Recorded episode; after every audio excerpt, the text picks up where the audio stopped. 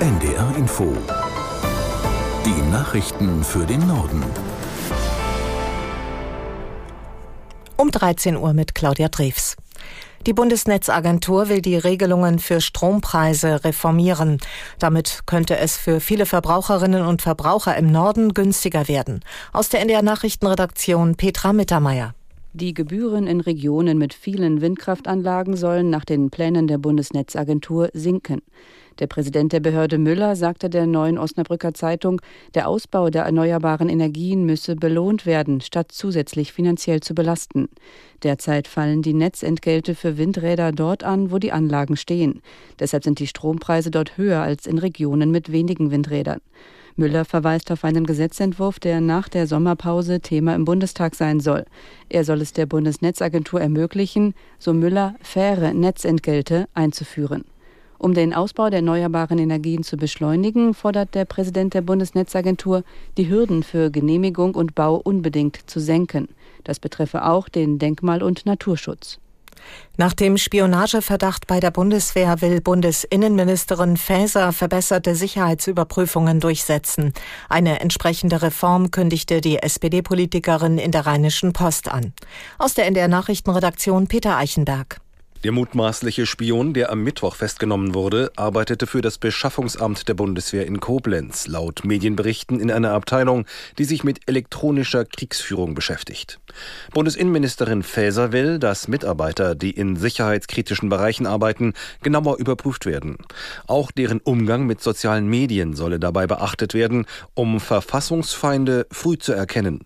Faeser betonte, wichtig sei außerdem, mehr Bewusstsein für die Gefahren zu schaffen. Spionage-Verdachtsmomente müssten früh erkannt und Hinweise weitergegeben werden, so die Innenministerin. Der Deutsche Gewerkschaftsbund fordert mehr sozialversicherungspflichtige Beschäftigung anstelle von Minijobs. Vorstandsmitglied Piel sagte, Menschen auf 520 Euro Basis zu beschäftigen und über Fachkräftemangel zu klagen, passe nicht zusammen. Nach den Erfahrungen in der Pandemie würden Beschäftigte lieber in Branchen mit mehr Sicherheit und Verlässlichkeit arbeiten. Gerade für Frauen sei der Minijob oft das sichere Ticket in die Altersarmut, so Piel. Laut Bundesagentur für Arbeit waren Ende vergangenen Jahres knapp 4,3 Millionen Menschen geringfügig beschäftigt. Nach den schweren Bränden auf der Insel Maui im US-Bundesstaat Hawaii ist die Zahl der Toten auf mindestens 80 gestiegen.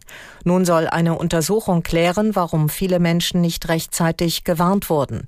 Die Generalstaatsanwältin von Hawaii, Lopez, wurde damit beauftragt, einen Bericht über die Entscheidungen des Zivilschutzes zu erstellen. Zahlreiche Inselbewohner werfen den Behörden Versagen vor. So sollen zum Beispiel keine Sirenen geheult haben.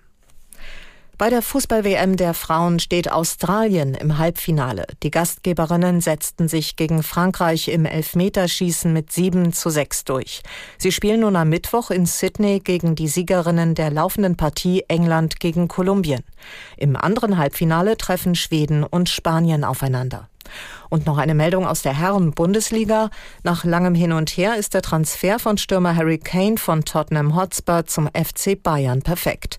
Der Kapitän der englischen Nationalmannschaft unterschrieb einen Vertrag bis 2027. Die Münchner zahlen laut Medienberichten 100 Millionen Euro plus Bonuszahlungen. Kane ist damit der teuerste Einkauf in der Bundesliga-Geschichte. Soweit die Meldungen.